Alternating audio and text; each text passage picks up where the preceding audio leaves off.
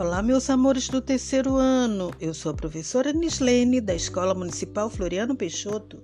Sejam todos muito bem-vindos à nossa aula número 10 de matemática.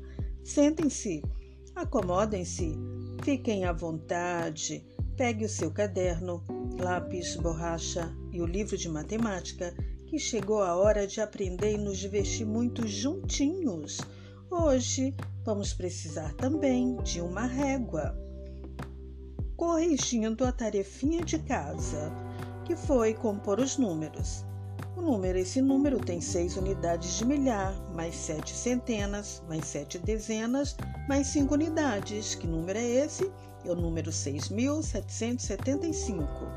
O próximo número tem 17 centenas, mais 19 unidades, que é o número 1719 e decompor o número 3.290, que é igual a 3 unidades de milhar, mais 2 centenas, mais 9 dezenas, mais 0 unidades. E o antecessor desse número é 3.289 e o sucessor 3.291.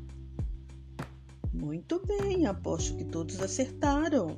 O assunto da nossa aula de hoje é reta numérica adição e subtração. Com a régua, vamos desenhar no caderno uma reta. Faça uma reta e depois faça seis tracinhos com a mesma distância entre eles. No primeiro tracinho, coloque o número 1510. No segundo tracinho, o número 1520. No terceiro tracinho, desenhe uma bola. No quinto tracinho, um quadrado e no último, o número 1560. Agora me respondam em que ponto da reta está a bola. Primeiro, vocês têm que completar a reta numérica. Primeiro tracinho 1510, segundo 1520, o terceiro tracinho então vai ser 1530 o quarto tracinho 1540. O quinto tracinho 1550, o sexto tracinho 1560. Em que ponto da reta está o quadrado? A bola então está no número 1530. Em que ponto da reta está o quadrado? 1550. Qual é o intervalo entre um, um ponto e o outro? O intervalo entre um ponto e o outro é de 10.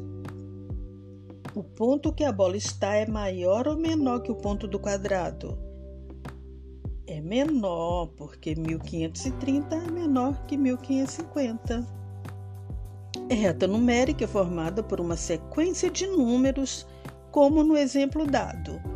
Podemos também utilizar a reta numérica para fazer o cálculo mental. Por exemplo, faça outra reta agora com 13 tracinhos e numere de 0 a 12.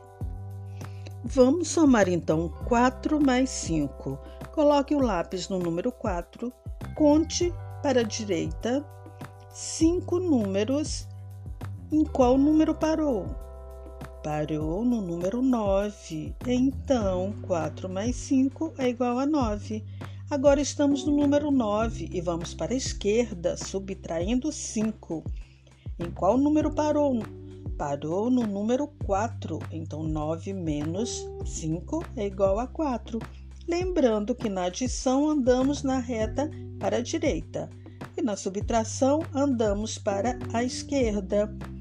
Então, o que aprendemos hoje foi que utilizamos a reta numérica como suporte para as operações, na adição, realizando o deslocamento para a direita, na subtração, os deslocamentos são para a esquerda.